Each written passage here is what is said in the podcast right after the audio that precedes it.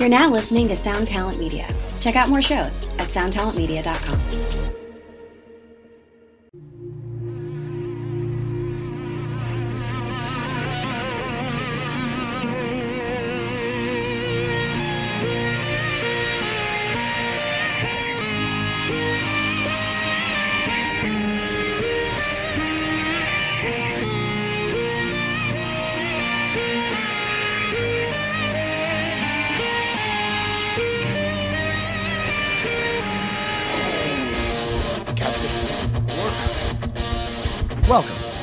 to Axe to Grind.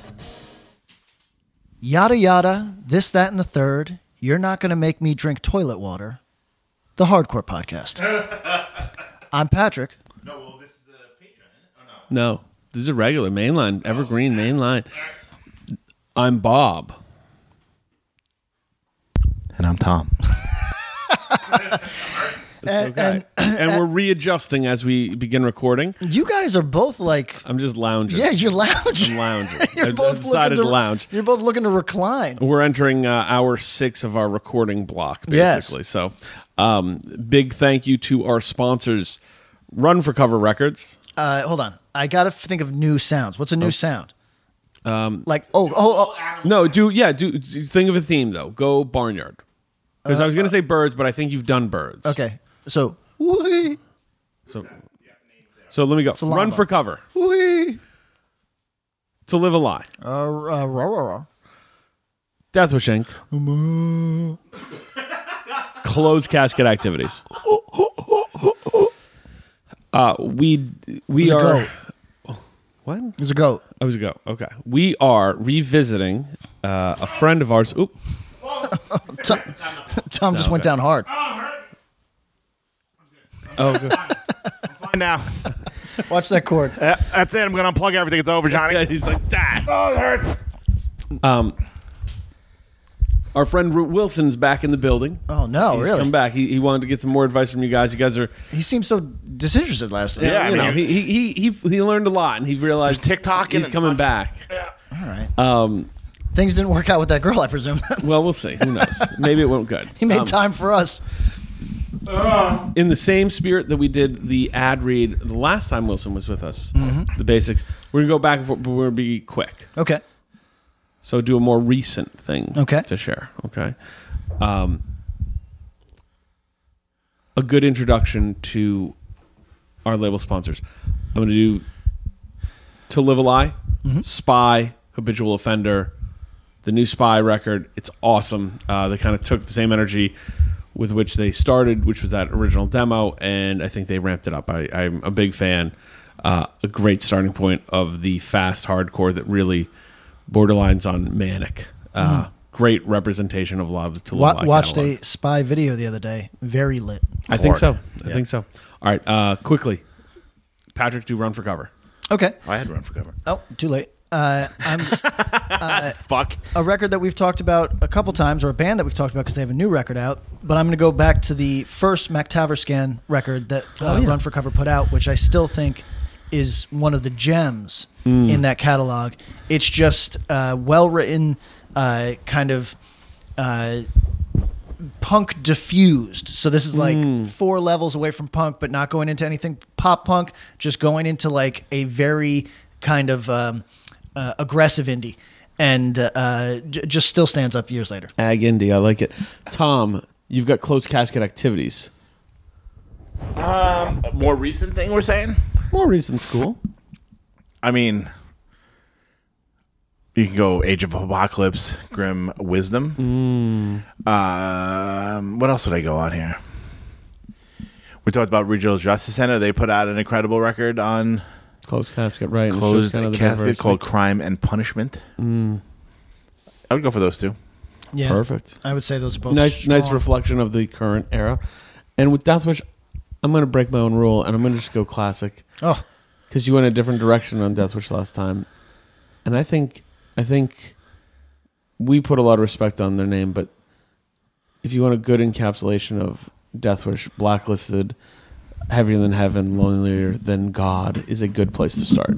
great place to start. If that's your death wish starting point, you're uh, halfway done with the race. Let's say that. That's true.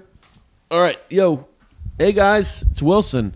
Hey Wilson, how Two you years been? later. yeah, what's up? How you been? Good. I'm new here. Um, I have some questions That for you. You must have learned stuff in the last two years, Wilson. Guys, I don't know if you know this, but time moves a little bit differently here in Westchester. Oh, okay. Ah, Everybody that keeps on doesn't know, slipping. uh, Wilson is a character played by Bob, I'm merely a character. who is Wilson Westchester from Westchester, Pennsylvania. who is the new guy who asks questions that uh, we presume that many of, or maybe most of our listeners know, but because of deficits in everybody's understanding of everything, many will not know. And it could be someone's first episode. Right, and and we'll do. F- f- this is back to basics too, uh, to but we will in the future we'll do like uh, Clarissa explains it all style. Mm. Like you know, we'll be Patrick and Tom explain it all. Like a talking cat and stuff. Yes, guys. Is that, is that the same show? Am I No, thinking it's Sabrina. Sabrina, the Sabrina, teenage yeah. witch. Same actress? Yes. yes, Okay. correct. Melissa Joan Hart. That's Yes. right. She has a shot glass collection. Good for her. Interesting. Remember that from her cribs. Spoiler. Cribs is a she good doesn't show. Live, she definitely Sure. doesn't live there anymore. She definitely had to move. She downsized. Now she's in uh, Santa Clarita. She's got a nice condo in uh, Riverside. Um, what is street punk? Oh fuck, man. Uh, okay. Skinhead music. Um, more melodic, very pub or- oriented. More I- it has a lot of Irish and English overtones. I think all that's fair. Uh, Because street punk and oi is is. Uh, hey Bob, clarify Kissing this for me. cousins. Right, this ain't different. Y- y- Street punk Different maybe dress. is a little little broader, but yeah, it's, it's it's kissing cousins. You might get you might get a little bit of spiky punk seeping into your oi. Like street punk is where spiky punk and oi meet. That's Okay. I I uh, oi I I acknowledge they're kissing cousins, but oi is like so much. People that love oi seem to only love oi. I don't know what that is, so I I separate them a little bit, but like yeah, they're kissing cousins. The, here's the thing, Wilson. Uh, you you definitely came to the wrong guy because uh, I think most of this music is Party City punk that is not. Uh, i i it's uh, at this point cosplay. Uh, that doesn't mean it's not good songs because these are like at their core these are roots rock songs that are all very likable. You like, Oi is almost difficult to fuck up because it is. Uh, you just take the most basic elements of a rock song, which is a a good riff with a sing alongable chorus, Right. Say some words that Americans don't understand. and, and, And then you're good. You're not even expected to have the other elements of a song. You're not even expected like No, like the, the verses are fucking negligible. It doesn't matter. It doesn't whatever. matter. And and honestly, like oh, a clever bridge. Don't waste our time. Yeah, just get to the thing that I could sing at a soccer game. So uh, it's almost hard to fuck up, but at the same time, very difficult to master because writing a chorus that is in- incredibly memorable might be the most difficult thing in music. Right. So, uh, but what would it- you go for? What would be your go for go to for a street punk band, as compared to an oi band? I have one, Bob. Go for it. Get all, become Bob for a second. Yes. Antiheroes. Oh sure. Where do they fall? Street punk more than oi, right? Yeah, and it's sort of like, um, hmm, right, like, like for example, the Ducky Boys would probably be street punk, not oi. Right. Yes, okay. Oxymoron. Oxymorons more Showcase punk. Showdown. Yep, yep, yep. So it's more Casualties, or are they just no spiky punk. Um, so yeah. Antiheroes fall because they're not oi necessarily. No, they're not. They're they're You ever hear the story about that dude?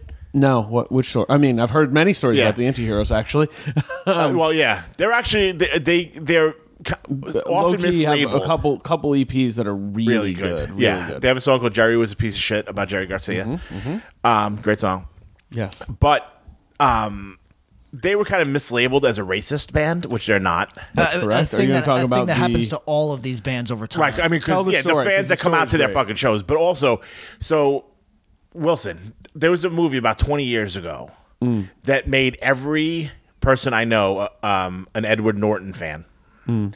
called American History X. Oh, they liked him because he was a Nazi. and he was built. He was built in a Nazi. Like uh, it was like everyone fell in love with Fairuza Balk as a skinhead girl, Mm.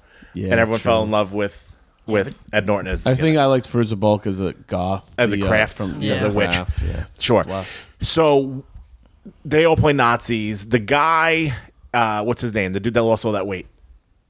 Um, Oh, uh, Boy Meets World guy. fuck. Evan. We'll call him. We'll call him Evan Seinfeld because It's not Evan Seinfeld. I know, but it's fun. What's his name? Like, let's let's respect on his name. Dude lost like three hundred pounds. All right. Um. Mm, Boy Meets World. I'm just going American History X. Hold on. I'm See tight. what's Evan Taubenfeld. No. Damn it! Oh, that's a, an artist. Evan Taubenfeld had a song called "Boy Meets World."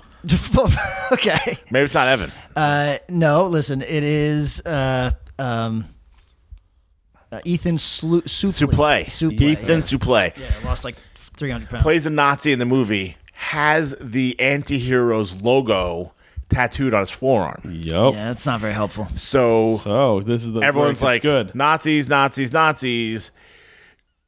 Anti-heroes sue the movie. Mm-hmm. Yep. Get a shit ton of money. I think rightfully. rightfully so. The dude from the Antiheroes, I learned this on White Trash Rob's podcast, took some of that money and helped get bodies home, Vietnam soldiers home. Yes. Like, like was able to like able to like reunite these soldiers that were buried over in with their families back in the states. That is a very specific and anachronistic. Very Charity. makes sense though for that like kind of Amer- they're an American pride band. I know, but how old is how old are they? Anti-heroes, Yeah. nineties. I mean they're probably But they in were their on the older side. Yeah, yeah, yeah. But They did- like, look, I'm not. I think that's a nice thing to do. You, you But know they're like a guy yo, that you they know wear many the- people who have very niche, specific interests, and and Like then cats with live their toes. lights around it. Like, But Yeah. yeah, but, I, but I'm just saying. I know. ma- many of them don't like. If we were 50, Vietnam would still not be terribly relevant. I But they're a band that they're a POW MIA shirt band. okay, Yes, all right, correct, all right. correct. And their fans are as well. So Okay, yeah, they all right. he used some of his means Yeah, to I- get I, mean, look, home. it's, a- it's a nice thing to Very, do. very cool You know, thing I'm to not mad at them at all. Uh, uh, there's some records that I think people would be into. I strongly agree. I think anti-heroes are lost to the sands of time in a weird way. Um, it both sounds from their- like Sam Kinison singing for a punk band. Is that I don't appealing? disagree. uh, also, we're talking to Wilson. He doesn't. Uh, does he know who's? Well, now No, he now doesn't know Wilson's who back. Sam Kinison is, no. All right, what's what's the Sam Kinison? All right, um, so street punk. So just a yes or no, geezers. Uh, is Hello. street punk good? Now, broadly no. Okay. Um, I've been thinking about the 80s hardcore that we've talked about. Um, an old man friend of my uncle said that he liked ska back in the 80s. Is 80s ska worth checking out? Fucking yes. yes. Okay, tell me about Fucking this. yes. Is that also a part of hardcore? No. But Skinhead, it's, it's skinhead music. but yes, look, all of this falls under the rubric of punk, whatever. Um, also, is Wilson on perks? Is this what the kids? I feel like Wilson. I'm trying to give an authentic uh, presentation of Wilson. yeah, like Okay, don't all right. change your your voice, no matter how uh, sad or excited you are. Yeah, And uh, be a true right. Gen All right, Zer. I'm gonna I'm gonna go Like- full full on with it uh, on the next question. but is '80s ska worth checking out, and where do you start, and where do you put them? okay, hold on. I want to make sure I got my 80s. I mean, Yeah, the yeah. specials are 80s, right? Start in the '70s, Start in and then move 70s. in the, move But the '80s. they're big. But yeah, yeah. No, our, our house is an 80s song. Okay. Is that specials? No, yeah, no, no, Madness. no, Madness. Madness. Sorry. Poser, Tom. It's okay. No, It's fine. Great song. Didn't love ska. We'll let you live. Um, Operation Ivy. Ska punk 80s. Ska punk And 80s. great. Yes. Amazing. A- Did actually, you guys see the Op Ivy video? yes. yes, I did. I have cool. I have things. I have say I have stuff to say. Say. While he's while he's getting his answer for Wilson, let's talk Op Ivy. So for people who don't know, Op Ivy did a low key one song kind of Which apparently they've done before, and people are like, "Why is everyone freaking out?" I think they've done this several times. because the Op Ivy like there might be a full reunion is in the water. Right, so, now. yeah. So everybody's kind of waiting for that to, to actually happen. So there was some sort of ska event happening in Southern did California. You, well, you know what it was? So it was somebody's birthday party. Because I was Mm-hmm. like, why does this look like it's in the back in someone's backyard? So it was someone's birthday party. Yeah. The Interrupters and Lint from from Mm-hmm. Rancid slash Operation Ivy are playing as the backing band for the specials. Right, right. That's right. Eric Andre Okay. brings Jesse Michaels So to much the going show. on. So much going on here. They decide to do sound system. Mm-hmm. So now the interrupters, who are like the like a machine of a band, Mm-hmm. Yeah. as for Scott, like they're like the best backing band you can have. Yep. Of course. Tim, who's dressed in a suit, baggy suit, fucking, you know, He's ready. And Tim's the fucking, I think he's so like cool shit. Are playing. They bring out, um, they bring out Jesse Michaels, who to me, it looks like we're ha- you know, we're, it's the last night of the company retreat. That's exactly what the video looks like. And the like. CEO is like, "Nah, I'm cool. I used It's to be in a casual band." day, guys. Yeah. Like he comes out and he's like, "I'm going to sing you a song." That- that's what I liked about the video, to be honest. At first, like half, he was just like, "I'm white knuckling this microphone, and like I don't want them to see me too fucked up because I'm a CEO." Yeah, yeah. Then towards the end, he starts jumping around and stuff, and it gets good. yeah, They sound awesome, yeah. but it was a little awkward, if I may be so bold. Okay. Oh. Uh, I yeah, thought- no, I think It, it didn't look like they're like, "Oh, look, the CEO took off the suit and he put on his fucking." No, you nailed it. But Like- but but but y- y- it's up to your mileage may vary on if that's lit or not. I mean, I thought it sounded awesome, and I'm like, "Yo, I will go to Chicago for Riot Fest tomorrow if they announce this to hear that fucking whole record, that whole discography." That record is so good. It's perfect. It's so good. It's No perfect. question. Very Catch good. me crying during fucking sad, ta- whatever. Like, ca- you know, like bombshell. So okay, I'm I'm looking at a list of '80s ska bands. Uh, there's a Ska. there's a trillion of them. I'm just going to list a couple. What about dancehall crashers? Are they considered '80s? Uh, great? Yes, No doubt. uh, and so is uh, Mighty Mighty Bosstones, who Well, yeah. were around throughout the entire '80s, Yep. but then really didn't break until '90s. 90s, I mean, right. in any way. Yeah. But uh, okay, so Wilson, Mm. what's interesting about ska is that this third wave ska almost has all of it that is good Mm. has some other influence to make it to spice it up and make it interesting. Because if if you wanted ska ska, you could go a generation earlier and find a better version of that. a more pure version. Yeah, Yeah. I would say better.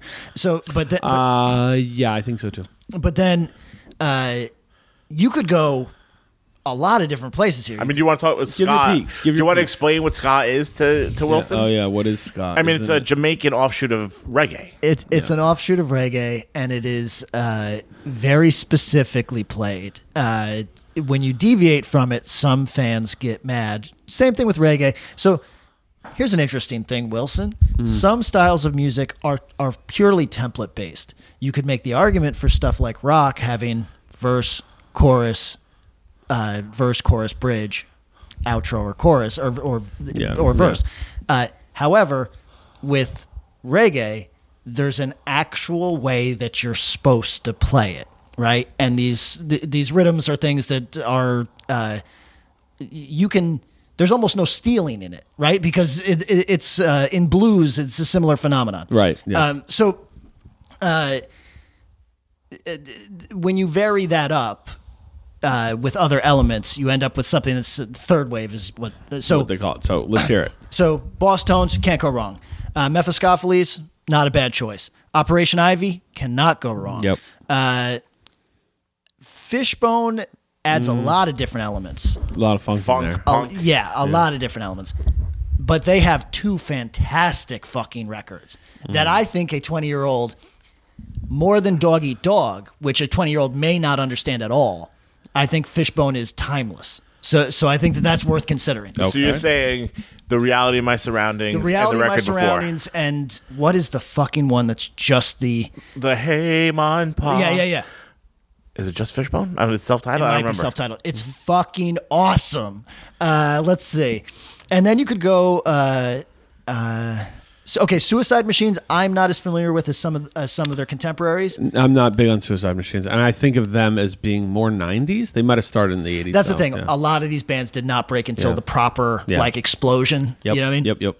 Um, but uh, More then- more on the punk side of punk ska. Yeah, I, I, to be honest, I Suicide Machines was described, rec- described recently in uh, ska chat I had as ska without horns. Yeah. Okay. So that's what a lot of people say is That's all very, hardcore ve- kids very stuff. minimal horns, right? like okay. So uh, no doubt, but I don't think anybody's listening to the material from this era. Uh, Very few. And you get a little bit of funk infusion there, too. Truth and Soul is the other Fishbone record.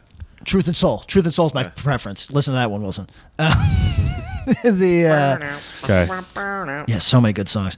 Uh, Big D and the Kids Table is listed as '80s. No, they formed in no, they're '95. not. Thank you. Get this the fuck out of This here. This list sucks. yeah, this list. Dancehall Crashers were great. Uh, yep. Okay. I don't love ska, but I love Dancehall Crashers. And you like Inspector Seven? 92. I do like This Inspector is a Seven. That's fraud. later. Yeah, that's later. This is a That's later. fraud. Yeah. So, the, what's the Moon Ska era? It's got to start in the '80s, right? It's, er- it's 78, isn't it? Isn't No, it- Moon Ska, like the Moon New York Ska- oh, stuff. yeah, yeah, yeah. Moon Early 90s, probably.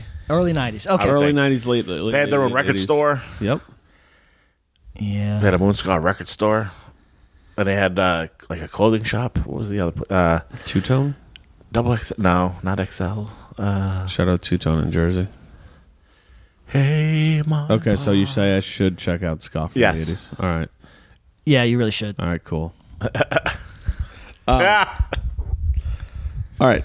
Questions, questions, questions. I think. Wilson, you're getting too excited. I know, sorry, hold on. Uh, um, so, what? Toasters. Oh, the toasters. There you go. That's a good one. I always wanted like toasters more than I did. That's They how kinda- everybody feels, but they're yeah. reliably. Yeah, they had a they had a more glowing sound. Like they were their guitars were really kind of like bright and cheery. I know don't what we think have to do after this? What's that? You know what we have to do after this? Tell us. When we're done, we're going to go get lunch. Okay. We're going to put on the reality of my surroundings. Windows down, Blast. drive towards the beach for Love it. Okay, five we minutes, it. so we We can, I can listen to got Everyday Love Sunshine it. with we got the beach it. going We'll on. get some good energy. Um, uh, what recent hardcore band should I check out if I like metal? Oh, yeah, you're you're, you're in op- for it, yeah. Yeah, your options are endless. Um, okay, if you're into more, um, w- what would you say? like Kind- rappy stuff, I think you go incendiary. My- a fucking asshole. Uh, I would say incendiary, knocked loose. Well, I was gonna say okay, Mm. but knocked loose puts you in a position, right? I was think knocked loose was my first answer. Sure. but then I was going to say there's th- there's an interesting thing with knocked loose because yes, there's plenty of metal inside knocked loose, but I think that you had I, I I don't think it's Lamb of God metal. Do you, do you know what I'm saying? Like I No. think it, it's a different thing. But if you're looking for hardcore metal, Yeah, yeah, yeah. Okay, sure. I, I'm just trying to think like what are what do you think we could ask him? But what do you think Knocked Loose's metal influences are? stuff that we'd be like, really? Like That's a what I'm Muir- saying. Like a Muir. Oh, really? I was gonna say like I bet Maybe they Metallica, I bet maybe they- Lamb of God. But I think they probably listen to more at this point. Like more, Meshuggah? More, per, yes, more Meshuggah, more more Periphery, or th- these acts that I don't give a fuck about. But like, I think that that's probably more of an influence than Like you know- Metallica. yeah, Metallica, Although Lamb of God, or big big room, uh, uh, Killswitch Engage. kill switch engage. Thank you. Um, so Big, big room. Big, room metal. Big room, big room metal. Uh, so uh, those are good options. Uh, certainly, almost any young brother uh, attached act is going to have some. Uh, like you'll like God's hate if you like heavy stuff. yeah, but this. Uh, hold on, let's think metal. Let's think metal. That's metal. I know, but like that's more like soccer chant metal. I'm talking about like give me, give me, pro- Soccer chant metal. give me proper, give me. I, I hope Nate heard that and it's fucking a, soccer it's a compliment. I like their records. G- give me, uh, like a metal core band. yeah, give me like a proper. uh, Dying Wish. Dot, perfect Yes. example. That's There you go. proper. Yeah. Yeah. Okay. Um, and what is wow? That was right, uh, right out of that Wilson. Way to stay current, man. uh, what is uh, uh, okay? Age of Apocalypse band we talk about all the time. Metal. Those are not necessarily of the moment contemporary metal influences, but I think that you also hear those. You, you know what I mean? Yes. Like See you, Space Cowboy. Uh, okay, uh, are we looking for CU Space Cowboys influences? Is that what you're asking, Wilson? I mean, I'm thinking if you're someone getting into hardcore, but you like metal. Oh, Sure, sure, sure. I mean, wrist meets Razor too. Yes. yeah, wrist meets razor for sure. Uh, SeeYouSpaceCowboy is Wilson. Very interesting band because Mm-hmm. I agree. I think that they uh, their aesthetic is going for like a sat like a simulacra of a sassy '90s thing, right? But really, I think their influence is the, mid 2000s sass, Yes. A- and uh, also like the the post converge influence on everything. Uh, so Wilson in SeeYouSpaceCowboy," you actually see the uh, convergence of every every guitar kind of uh, chaotic uh, uh, guitar part uh, music of the last 15, 20. You know what I mean? Kind of an interesting band in that way. Okay. Okay. Uh, why do some bands have more than one singer? Are there any good ones? Path of Resistance, yes. Um, who else we got? Oh, simultaneously. I mean, I don't know what that is. Okay. Uh, Why do why do bands have more than one singer? at one time, it was popular in punk music, right? And it was, I couldn't tell you if that more or less started with the crass scene, uh, but uh, it seemed to at least bloom out of that. That a lot of times, maybe in the interest of uh, uh, s- sort of, uh, what's the other E? You've got anarchy, and then on the other end, equality. Uh, The other E. Y- you've got so the equality. Uh, you would often have uh, peace punk bands with both Male and female male and female right. singers. That was popular for a long time. Then, when you started getting into stuff uh, like oi or street punk, you often had shared vocal responsibilities uh, to a Sure. very large degree. Uh, and then, sometimes hardcore bands start in high school, and they have two friends that want to sing that don't know how to play instruments. you know what, Wilson? Take strip everything I just said out True. of this conversation. That's the answer. I mean, that's a lot of it, right? Yeah, it's kind of that's the like an- that's the answer. That's fuck, correct. fuck and my, very fuck my few history bands lesson. that That's the go answer. on past demos have two singers. Yeah. So Tom, are there any good ones? Any good um, Two singer. There's a band called No Redeeming Social Value. A lot of fun. They sing songs about mostly drinking. Um, they have two singers. Pretty fun. People hardcore enjoy the band. Scarhead record. Scarhead. Um, th- particularly to me, the height of Scarhead was the Isaac Puerto Rican Mike generation. Okay. At least live. Um, Scarhead's good. Um, I'm trying to think of people because I can think of bands with like you know a singer and a guitar player that sings. Yes. I'm trying to think of like two people up front with microphones. Yeah, there was the band from the Carolinas that had two records. Code Seven. Code Seven. Thank Who, you. but yeah, but Dave They wasn't in a it for a while. Yeah, they lost right. a singer. Um, There's set your goals at two singers. Yep. that's accurate. Uh, Three when Haley jumps in there. that's right. Let's go. Uh, Blind Society from New Jersey, a skinhead singer and a punk singer. wow. Wow, bring them U together, N I T Y. You and yeah, this one's for the punks and the skins. Wow. I'm going to say that at my next show. You should. I mean, self defense has had two singers. but you've never por- have you performed together? Yes, we have. Oh, that's kind of cool. I yeah. like that. Uh, duet style. But the, the uh, I actually love Two Singers. It's not very popular. It doesn't look good on a stage very often, and uh, many people in the last 20 years find it very tacky. Um, uh, you have to have some. It has to. You have to be really talented to make it work, and the songs have to work. Yeah, or you, or just have a guitar player. Path of with a decent Resistance, voice. just two singers or more than? Four, three. yeah, there's a lot. So bar fight more than many singers. Um, okay, so Uh, Wilson. You know what? You know what's uh, Minority Unit band with several Oh yeah, singers. Minority. Yeah, Unit. excellent. Good, good one. Yeah. A lot of fun. Uh, the first iteration of Nausea, yes. is that right? Yep. Yeah. Neil and Amy. Yeah. Um, and Nausea has a very good Instagram presence if you want to follow them. which the- is awesome that that exists. Yeah. that is amazing. because now it's like you, you. It's like oh, here's like punked out Amy, and Yep. now she's like a psychologist. She's Yep. a PhD, Yeah, like brilliant. It's fucking awesome. Uh, so uh, yeah, the two singer thing, Wilson. I hope it makes a comeback. I think it's incredibly fun, uh, but it takes two real performers, and you don't often find that. Right, and, and you have to keep that energy. Yes, It has to match. Yeah, because you can't be, you know. Well, I mean, avail okay. if you want to Mm, count Bobo.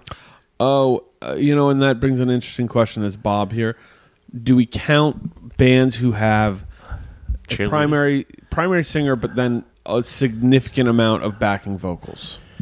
Well, that's It- the thing. So it has like to be blood for overwhelming. blood Right. Blood for blood, I would count. as two singers. I would. Yeah, I think so too. right, because but it looks less Cold World, awkward not because it's a quite. guitar player. Yes. Cold World, not quite. But I mean, some not of the, I mean, some of those songs are mostly Alex. Yeah, and then there's songs that Nick sings. now. it's but it's because But it's live, not yeah. primary. It's not quite, and because the, when they perform, it's not a must that they those components have to be included. Well, speaking of, what about Title Fight?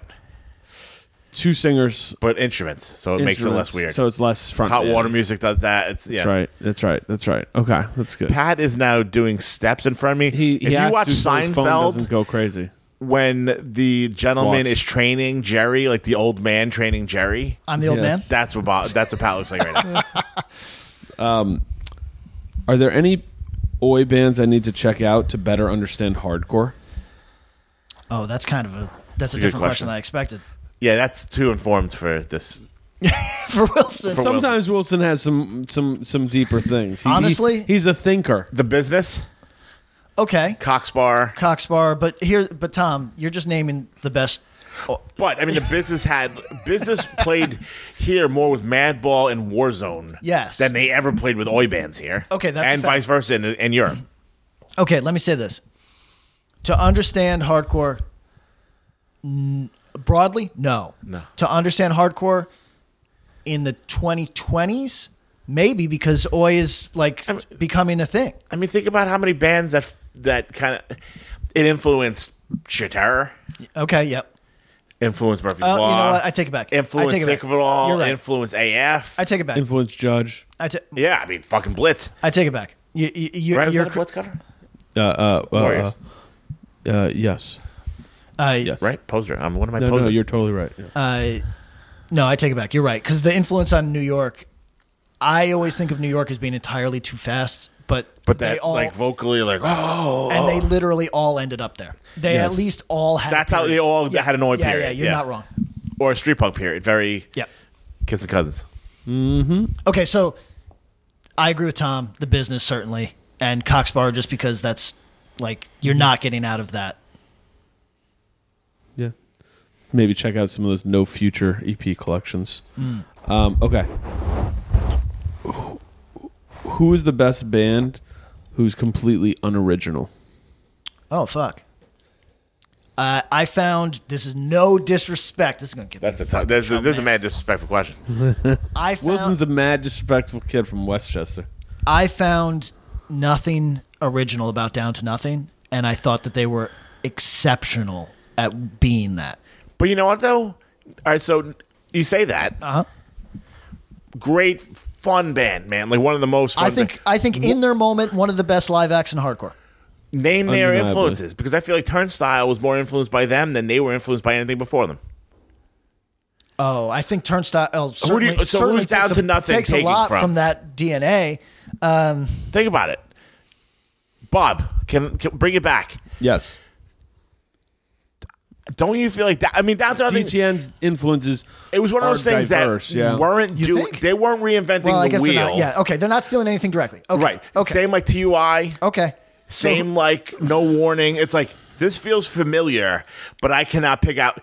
There are part. There are bands that go like, "Oh, dude, this is like this is like the oh. remake of Psycho. I It's get like it, a I shot get for it. shot. I get it. So we're but looking- then there's no warning. It's like, oh, this is very based on We're looking- breakdown Cro-Mags, but it doesn't sound like anything. We're looking for something like Saves the Day is to Lifetime. Correct. Or, or like you know, I mean, that might discharge great, but man, have you heard disclose? okay, you know what Yeah, I mean. yeah, like, yeah. All the disbands that came Yeah, after, right. like Dysphere. Um, right. I mean, I have a Bob has an answer. Okay. Yeah. I'd love to hear from Bob. If you look at their influences, I it almost feels unfair to say it's completely unoriginal, and I think it maybe it isn't completely unoriginal. But tragedy wears their influences like a badge of honor, and they maybe just did Amebix better than Amebix, and they maybe just took Discharge and did it really well. Like they just did that sound to the best of the ability. I guess maybe that's not completely un- unoriginal, but you know what I mean. Like they. But can you pick out parts? so That's the thing. Like I feel like there's like there's bands- no there's no straight lifting or like even like they took so i guess maybe that's not fair because tragedy took like neurosis and Amebix and threw in some discharge and threw it in a blender and so they came up with their own thing so maybe not that Th- that sounds exactly right. And what I think is interesting about that, and we could talk about it in a larger way, is that, and this is an idea for an episode, bands that take an outsider's idea of a thing and do it perfectly. Yeah. Tragedy is perfect at that, like whatever if we want to call that crust and whatever Yeah, delineate. yeah. So, it, but as an outsider, when I hear like so I'm not a crustman. When No, I no. when I hear tragedy, I go perfect. this is the best perfect version of Yes. it. But in reality, if you're looking for crust, like that don't sound like nausea. Yeah, exactly. You know what I mean? That don't sound like a lot of crust before it, but but to me that's the idealized version. Exactly. And there's something there too with the outsider's version of it versus the idea of perfection versus what is that world actually think? And- everybody trage- everybody tra- loved tragedy. and that's the thing. And and tragedy is a great example of meeting a, a four quadrant band. You know what I mean? Like met the the in group idea of it, right? They Yep. loved it. Then you had the adjacents, so like people that loved hardcore but didn't know anything about crust, loved it. Loved you it. know what I mean? And, then- then brought to them to it, right?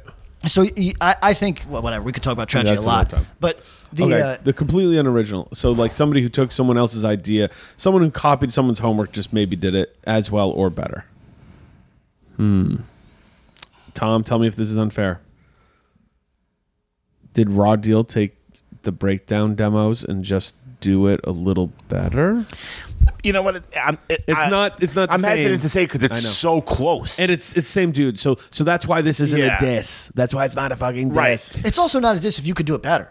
And and by the way, I fucking I I probably no, I don't I won't say but breakdown and raw deals killing time are Neck right there. Yeah. Yes. One A, one B. I mean, you you pick which one. I it can name a what the few, but there's no over. Like, I feel like the bands that are like shot for shot remakes, they're cool. They don't like stand the test of time. Well, so saves the day to Lifetime is a good question. There are people who will tell you they like saves the day more than Lifetime, I mean, mo- I mean, Yeah, many clearly. thousands. Yeah. But I mean, I think like there's like, like and we it's said, not a no total warning. shit, straight shot for shot, right? 'Cause I you mean, listen those to first two Lifetime. records are pretty Well, embarrassingly they well they it's lifted, but like what? But like, same thing Saves like the Day- incendiary. Okay, right. It's lifted, Yeah. but it's their own thing. Yeah, yeah. I think for Saves the Day, they lifted it. They never hit the speed that Lifetime did. Obviously, vocals are different in between the two. But yeah, no. So like that's what I think when we say Well, here's a band Yes. that wears like their influences on their sleeves Mm-hmm. and just did a mashup to me. One of the best bands of the two, of this millennium, Mm. Foundation. oh, that's a good one. I mean, for all intents and purposes, they're turmoil and indecision. You know, but I think I, I, I, I agree. also hear trial in there. Trial. I'm talking about like a, Vocally. I'm But I think about a they- one a one a one to one one to Give one because you identified the same thing as me uh, that I did with Tragedy. Foundation's Blender Band. Yes, They took those, they put in the blender, but you can still tell the and ingredients. maybe you like maybe you like bananas and you like kiwis and you like pineapple Sounds but when you put all three in a blender maybe you like that smoothie more Yeah. than the, the sum of the parts Oh, you know for what I mean, sure. right? Bet Obviously, they're the biggest band of all the bands that were inf- they're influenced. well and, and so that's another episode is blender bands and we identify the pieces of the whole because But I mean, I think fun. you can still taste very definitive pieces of all three. I agree with that. Like, but no warning. I don't think you he- like it's Madball, Outburst, Cro-Mags, all New York stuff. But you don't go. That's a fucking biohazard part. no But it's all fun. It sounds very familiar. Yeah. But it sounds like nothing of those bands that they're influenced by. oh uh, and, and and another thing that would will distinguish is bitter end we say is like this classical new york Yeah. sound but it's not completely unoriginal they really do something with it I also think that it has so many different New York sounds. Yes, they they they So many. are able to. They yes, yeah, correct. Madball, Biohazard. They do a lot of different Le- stuff. uh, in Leeway's in there. I Leeway's think there- I think there's a lot Cro-Mags are going in on. there, but not the Cro-Mags you might think they'd pull to. Um, I also think so. Uh, a band who we don't talk about too often, but I think actually probably deserves a little credit. Like that band, No Tolerance, pulls directly from Confront and Brotherhood and I, I somewhat unapologetically, though I, I hear a little bit more New York hardcore on their LP, maybe some agnostic front influence in there. Mm. So I think that's not there. I'm thinking, okay, you know where we could look is to more of the youth crew stuff. Some of that stuff is pretty unapologetic about it. I mean, we should just text you and I should text Paul and because he's been in bands that are like, yes, I'm trying to this, do right. this youth crew demo. yes, yes, yes, You know what I mean? yes. Yep, yep, I yep. just- What's the? uh It's uh no, it's not sinking ships. no. The other band. There's uh, sinking Shook ships, Ones? shook ones, Shook Ones. Okay, shook ones. Kid Dynamite. Yes, one that's correct. one. That's correct. and, Well, I'll ta- and well I, done. And I prefer shook ones. So but Very well done. Preference. Yeah. And they, as they go along their career, they start pulling in some more influences, and you can hear it a little bit more. But certainly, their first record, sixteen, um, By the way, it's very good. Lost lost at the moment, but Yeah. so many of our listeners who are not familiar with shook ones would love them. would love them. Love them. A superior live act. And if you could, um, I had heard them and was like, this is good. This is really catchy. And I had some friends in Southern California who liked them. And then I saw them play Sync with Cali Fest 2005. And they arguably had the best reaction of the day, but they inarguably had the most infectious. The entire room was just glowing and buzzing. Like there was a couple other reactions were just as big and an active participant, but the entire room felt like they were, you know, it was walking on sunshine after Yeah. that. It was just high energy, that kind of thing where you go, oh, yeah, this is a band I want to watch again, you know? Um, highly recommend that first LP, 16. And I mean, I love the record they did on Rev, and I love the record after that, but but that first LP is like cool and uh, impressive in a funny, funny way. All right. Um, You know how different your brain has to work to place vocals the way that he does? Like, Hmm. I, it, none of them are intuitive assumptions to me. Like, it's Right. not how I would sing ever. Right, which is cool. Yeah. I, I think it's so neat.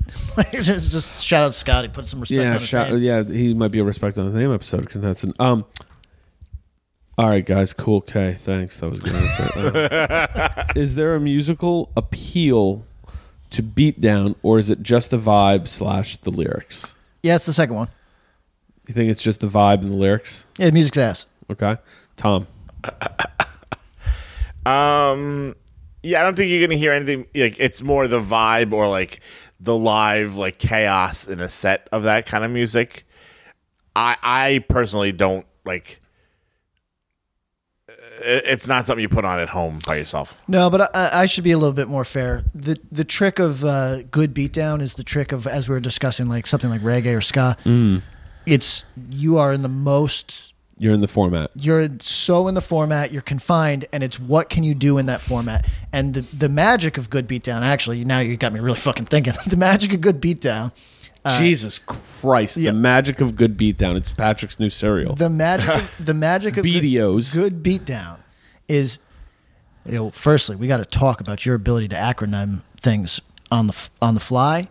It's very impressive. Thank you. I watched those Charlie Sheen interviews the other day. He does it in milliseconds. Me and Mr. Sheen, a lot of like like I'm so Tiger's blood, impressed. tiger blood, man. brothers. You got tiger blood. So I'm not saying I don't. it's just impressive. I can't, my Thank brain. I doesn't work appreciate like it. that. We're good. Um, okay, so the magic of good beatdown uh, is, f- and I know this from a guy who was a hired gun for one of the big sort of idiot bands like that. Mm, He was he was writing a new record with them, and he said, "It's harder than you think, man."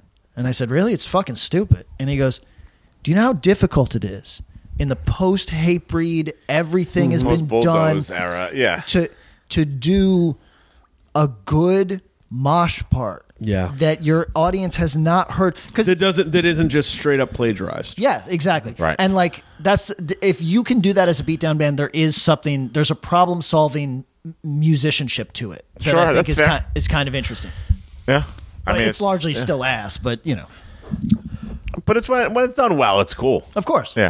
of course Do you guys? And this is now Bob speaking. Do you guys have a for the average hardcore listener a like? Yo, look, I'm not. I'm not going to say that Beatdown's going to be for you, but if you haven't checked out one of these heavier records, what is one that you would say maybe check this out? I mean, they, you got to go bulldoze, right? you can do that but I, think mean, that's kid- there the but no but, but for a kid you you uh, like Yeah, we- somebody oh, who's a 2022 ears. You know what I mean? I bet stuff like "Laid to Rest" makes total sense to a to like a For sure. you know I Oh, mean? yeah, I'm sure World of Pain. Oh, World of Pain, sure, yeah. Like uh, th- these are the acts that are kind of like we could never accuse them of necessarily elevating. You know what I mean? Like I don't think that's their goal, but they, but they're the, those are both acts that are like trying to refine. Who's the, European band? The European beatdown band. Nasty. Nasty. Oh, I actually I wish that I liked Nasty because I think Nasty is very fun, Yes. but it is nouveau beatdown. Beatdown, yes. And I, I have a hard time with As it. opposed to trad beatdown. Yeah, I'm a trad beatdown guy. So like World of, World of Pain and Laid to Rest make a lot more sense to my Yeah, ear. It's just that it's that classical Trad beatdown. style. yeah, like um, yeah, I'm trad. he's a beatdown Karen over here. Like, he I'm wants- telling other He people how wants to to speak beatdown. to your nouveau beatdown manager. So, um, all right. Have you has it, have you guys listened to Nasty? Like the drum No. sound is so fucking like it, it's way too bright, way too like Was it like triggers and stuff? yeah, but like it almost sounds past that. It sound it, like to me it's just like the, the whole recording is too mechanical sounding. Greetings from Evergreen Podcasts. We're rolling out a listener survey and we want to hear from you. The information in the survey will help us gather statistics and in turn make our shows more appealing to advertisers. I know most people don't like ads, but this is one of the only ways our shows make money and help keep their lights on. We promise it will only take a few minutes, but the impact on our podcasts will be tremendous. As a token of our appreciation, we'll randomly select one lucky participant each month to win an exclusive merchandise package from Evergreen Podcasts. Head to evergreenpodcast.com slash listener survey to help a show and possibly get some free stuff for doing so. We can't thank you enough for the support. Now back to the show. Oh, yeah.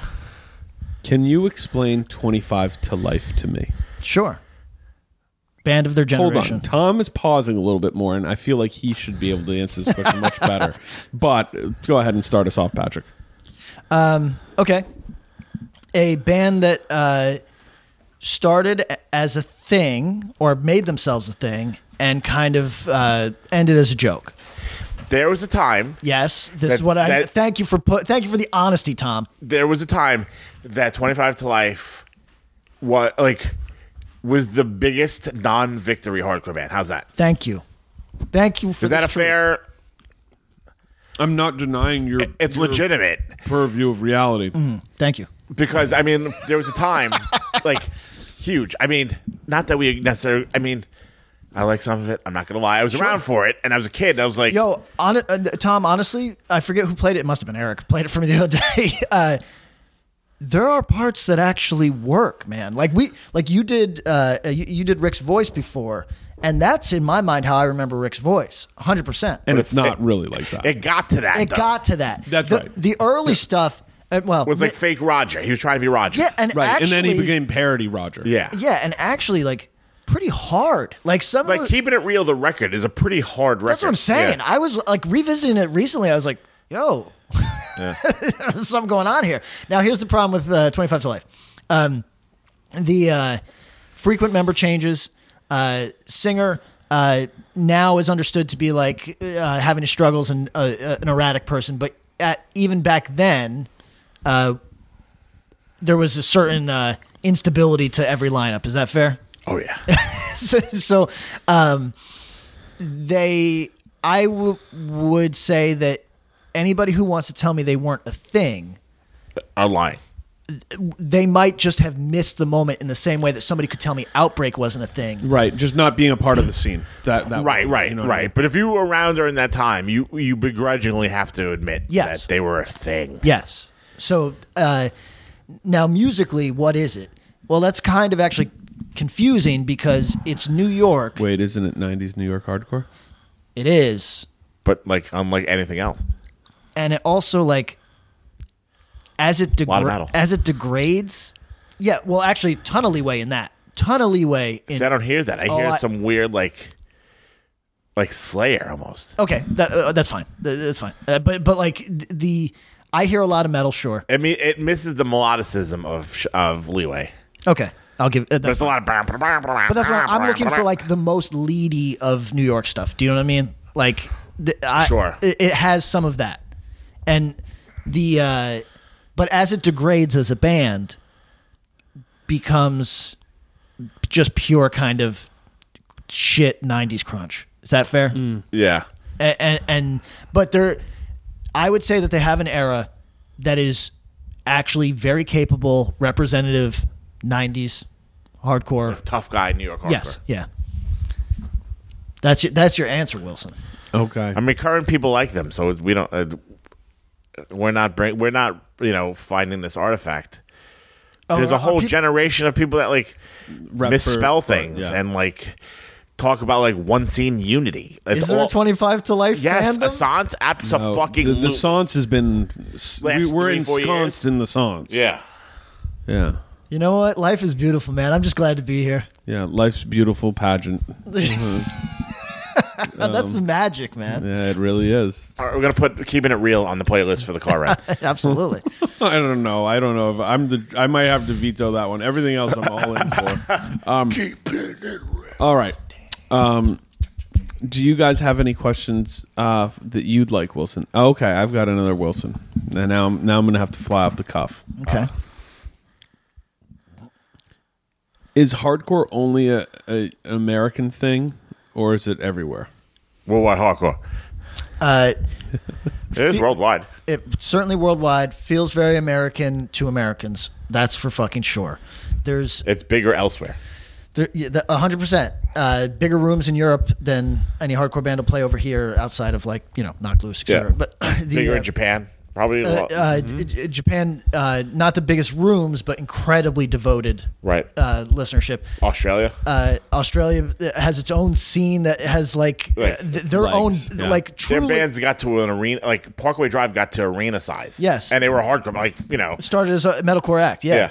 Um, so uh, to answer the question, it's a it's an unfortunate thing. I meet British people. I meet Europeans. Uh, I'm, I've met Japanese.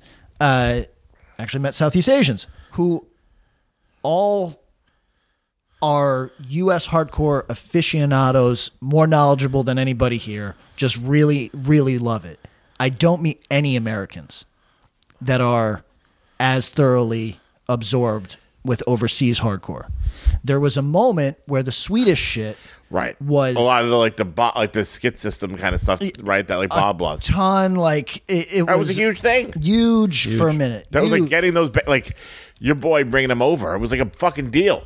And and Japanese, there was the Japanese. There was a Japanese thing, moment, sure. really really big. But that's very, like, that didn't last long to me. No, I, I I only know. know There- there that was a little side was a thing for a couple but years. no well so what's interesting is it kind of begat this idea like we're now like yeah like you know in 2000 not i would say most hardcore kids uh who are listening to the things that most hardcore kids listen to don't didn't know what bastard wind of pain was Nope.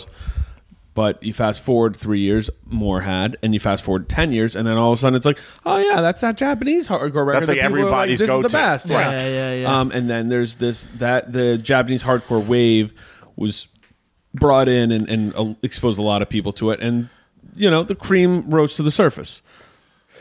Some of it, I mean, some of it really, if you haven't dug into it, some of it's really good. Um, language barrier for many and can be a, a deal breaker, with, but the, with the South American stuff, it seems to be a real. well, I was going to get to South America because I think there's a lot there that's still kind of, um, you know, it, it it's the next phase for it. But like as people were getting into Japanese hardcore, there were also people like championing, like, yo, South America's got some really really good stuff. I mean, for, it, it's interesting. South America is the spot I know the least about eh, because for years, what was coming out of there was kind of like the fast the fastcore. Yes. they killed it at fast core which is not my thing. Uh, now I think that uh, they probably. Do, I mean, I'm sure they've always done everything, but I I've only You've you've been com- you've been exposed to some of the more yeah. yeah. So, uh, yeah, I mean, I, I don't know. I, I, uh, I, aside from those little moments like Sweden and like Yep. the DS13, yeah, yeah. sort Yeah, of like oh, that, yeah. like, uh, aside from stuff like that, I don't know of too, and th- those come in waves. I don't know of like So Justice and Rise and Fall. uh, Oh, that, that sure. Little kind of came in. justice was a thing. We don't talk about thing. that, man. Uh, and Justice, well, so Justice was probably the one of the better, if not the best, of the locking out bands of that era. And I, I thought about it when we were listening to Crucifix and when we were listening to Underdog for Mosh Madness. Um, Flip from from Justice, his voice is a lot like Richie, but he doesn't. He's not. You can tell he's not a. He's not as gifted. He could not go and do into another. We'll say that. sure.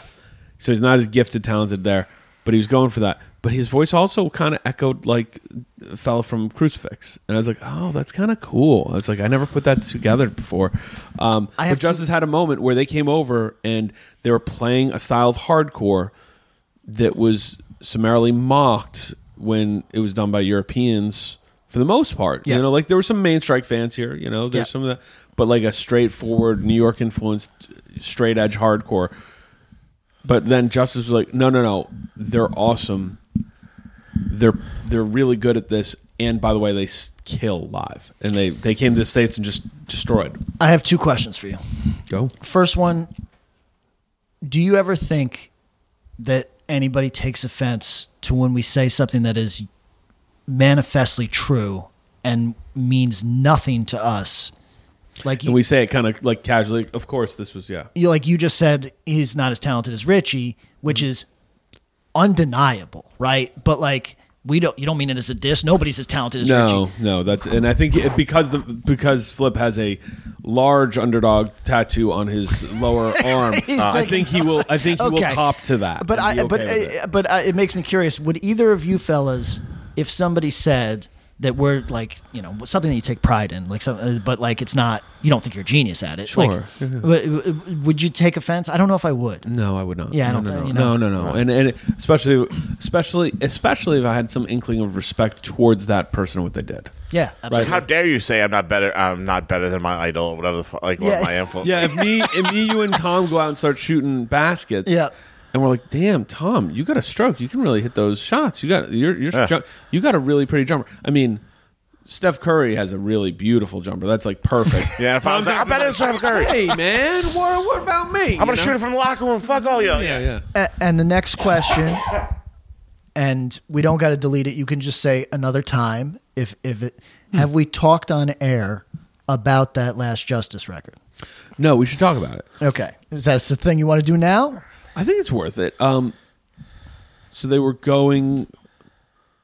They were trying to hit the sweet spot of a Supertouch sound, post hardcore, but also like trying to say, "Hey, we're we're vaguely aware of stuff that came after that too in the space." Um, maybe not like Sam I Am or anything, but like trying to pull in some influences that were beyond just Supertouch. I know some people who love that record. I haven't given it honest try in a decade. Sure. But this is the one with the borrowed vocal or with the borrowed lyrics. Is that correct? I think so. That's right. That's right. I forgot about this. Part. So, yeah. Pe- what was it from? Do you remember? I want to say it's down by law. Yeah, Is that be correct? right. I thought it was down by law. Yeah. All right. Um, so I'm listening. Yeah. So I don't want to tell tales out of school because this I don't know any of these people. I think I've been in a room with the one fella once because he's like a Euro staple, right? But like the uh I'm And interested the, the one you're talking about might not have been in the band by that point, by the way. Okay. Um, I'm really interested in hardcore lore that I don't think there's anything bad about it. I don't think it should hurt anybody's feelings, but sometimes it does. So if any if I'm stepping on anybody, you guys let me know. No, I think you're safe. Uh, a number of line for line borrowed lyrics. Right. And and you know it's funny because we talked about this slightly um, on uh, off air about bands and artists with line for line, and the line between homage and ripping. This was by all accounts ripping. And but here's what's interesting about it. Yeah, Down by Law is not a band, if I got this even right, I think it's mm-hmm. not my Law, but is not a band that people in your scene are going to go looking towards. But you must have known at some point those chickens were going to come home to roost, you know? So I've I've heard people talk about where the singer was at that might have led to that, but nothing definitive. You know what I mean? Not, nothing like nothing that I would feel comfortable or uncomfortable saying here because it was it was all kind of like yeah, it was just not it wasn't a good headspace for an album and stuff like that. But like, what is that not interesting to you fellas? I think that's such an interesting thing to happen. Oh, that's an interesting thought. I don't know. Because yeah, right. Like I'm just gonna. This sounds good. This uh, this line sounds good. Let me. Yeah, uh, maybe. yeah, I, swap some words, make sure it's not plagiarizing, but I like the way this sounded. I think Does that, it matter that it was that? Um, no, it doesn't really matter. I was going to say because clearly English was not first language, Sure. but I don't think that matters. It's, it's by most Belgians I know uh, speak better English than Certainly than anyone me, in this room. yeah. Yes, Um, I'm sure that some of our Belgian listeners are, will write us. They probably have more they insider definitely. inf- so, so my biggest thing was that they were shooting for a sound that's so it's hard to nail, Mm. which is doing the right before post-hardcore sound, where it's still hardcore, but it's right there. yo, there's people that pull it off like uh that the uh the the I haven't heard the I've only heard one of the new higher power songs. I don't know if they have a new album out, but the, the they had an earlier record that I thought was like Getting there, right? right, in that kind of like burns sort of, you know what I a mean? little bit of churning to it, a little Yeah. bit harder parts. Yeah, sure. Uh, so people do it, but you're right. It's a hard. It's hard to nail the sound. right. Very hard. especially if you're going more melodic or you're coming from where they were, which was like this like really tried and true like 80s New York hardcore grooving, like some little like Youth of Today and uh, Underdog in a blender, and Yeah. you know, a little AF in there too. Um, Fuck, when we talked about Underdog, we did not talk about their influence on Europe because that's the only place that I really heard it. That like Really? well, that would be a Walking good- out in Europe. Yeah, the, locking out in Europe, like right, like that would be the places that you hear it. yeah, yeah. Oh, okay. So yeah, that's something we should consider for future Mush Madness recordings. Is their their their children, the the influence we see Yeah. in it. Um, yeah, that's I I think I actually said this when we talked about the Underdog LP that they were they ended up in this weird place that was pre post hardcore, but I don't think they that record influenced any of the post hardcore stuff. That was kind of peer to it, other than you could say into another. But like even that, Yeah, I think that's, I w- just, I w- that's vocally yeah. that's just vocally informing what Richie was doing. Um, no, that, you're right. Uh, Underdog was a big thing for the lock and out world, and and I guess in Europe, but I think that was more kind of part of the same way. It was pro- yeah, it's the same mean? Same Yeah. thing. So, um, yeah, I Which think makes me wonder if makes me wonder if Underdog was the influence, or if Underdog was an influence on one of those bands, and then one of those bands was an influence. no, you know what? I think there was a weird kinship. Um, so, so to give to the story of this, Justice starts roughly in a similar time frame as Mental, and it was a kinship more than a oh they influenced us or, or vice Right. versa. And it was like that, like oh my god, that dude's got this giant underdog tattoo, and you know it's the way Do you put Mental at the top, not the top? Do you put Mental as the head vampire? Yeah, no question. It's Okay, not even. It's yeah. not even. Okay. It's not even a question. Okay. Yeah. yeah. They were the, the. They are the locking out thing.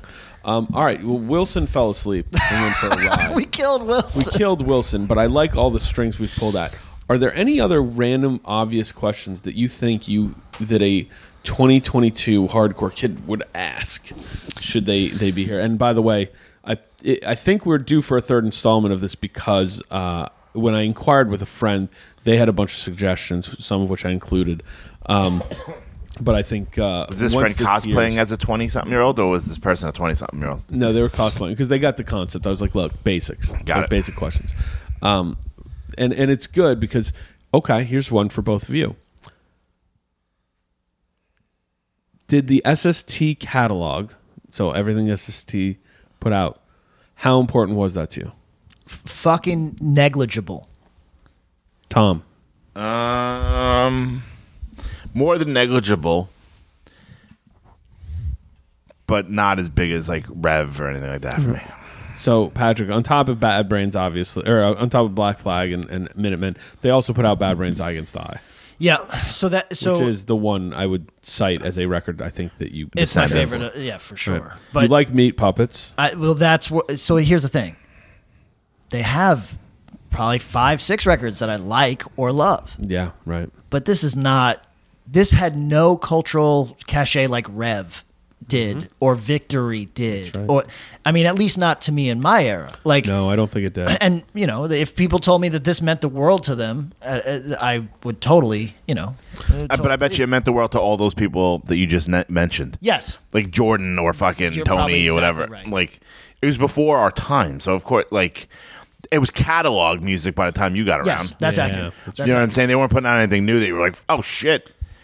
But I mean, goddamn, I Wilson, Descendents Records. Wilson, yeah. I mean, a large part of the Descendents. Yeah. catalog. I mean, everything up to. I mean, One of the interesting Sonic All the Youth records. Descendents, Oh, the Yeah. the Husker Du records. Come on. correct. Uh, I mean, right. Dinosaur Jr. put stuff out on SST. Yes, Yes, they did. yes, they did. You live in all over me. I think it's on SST. I think, I think their first two. Yeah. No, no, no, they weren't. Their first couple came out on ah, what's that other label? Um, but they they went over to SST for a minute. Um, if I'm 20 in 2022, I might ask Wilson Westchester would ask, why do record labels matter, and why do I hear people talk about them like that? People, Uh, you know are holding what? on to the last vestiges of their childhood. Uh, that's a really, really good question. I am. I've actually heard that posed not in this past year, but several years ago by people being like, "So, well, one, why do what record labels matter?" And then two, trying to wrap their head around like, why would that check out? And it's and my my short answer was basically like, look, it's like it's like categorizing and grouping. It, it's it's a way for you to conveniently organize and group some stuff together. Think of it like in numbers, too. think of it like playlisting before playlisting. That's the easiest way to do it. Also, Meat Puppets Two came out in '84. That is fucking uh, Yeah. unreal to wrap your head around. That is, Yeah, dude, we missed out on Who's Gonna Do. Yeah. yeah. Uh, it- it- No, there's the SST is Yeah, classics come on, on man. classics, man. It's- Yeah. I think I think one of the failings of SST was they didn't really care, and, and I mean to me, it's a great strength in a, a large way, but they didn't brand like it's not.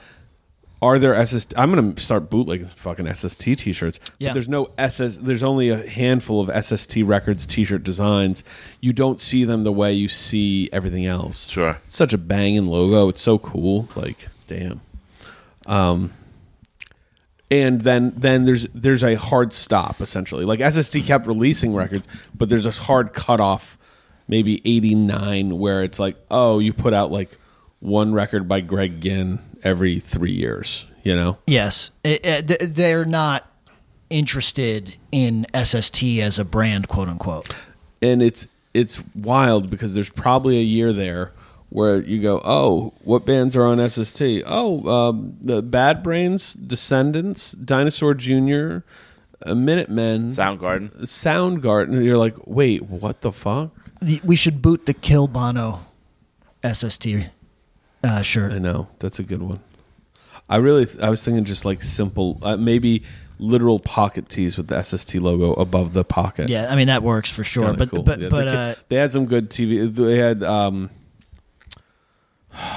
there, I th- there, there have to be people who bootleg the. Um, the Kill Bono, but then there's Don't Suck Corporate Cock that's SST right. The, records. yeah, the f- fuck corporate rock or whatever it is. Like, there's a bunch of like. Uh, Yo, Don't very- Suck Corporate Cock could be my life motto. It, it sounds like it's ready for a tatty. Yeah, my, Um, my girlfriend will appreciate that one. Um, Definitely. All right. Wilson, thank you for your for your time. Yeah, I think I think I've I've I've got a lot of information. I got to chew on this from you guys. I, I got to Yo, I got to Tom think about Wilson this. comes to us, and then he feel. I feel like he doesn't like. Yeah, like, he, like he's like doing us a fucking. Yeah, exactly. I mean, it's like it's I- like I- you know, fine. it's like, yo, bro, Come on. I mean, it open just- up fucking Wikipedia. Fuck you, off. You guys gave me a lot to think about. No, I'm just. Yeah, well, I'm not. We're gonna go home and chew about that. I'm, I'm not too sure about this hardcore thing. yeah, like I'm not gonna think. I'm not gonna think about this conversation again. See you guys.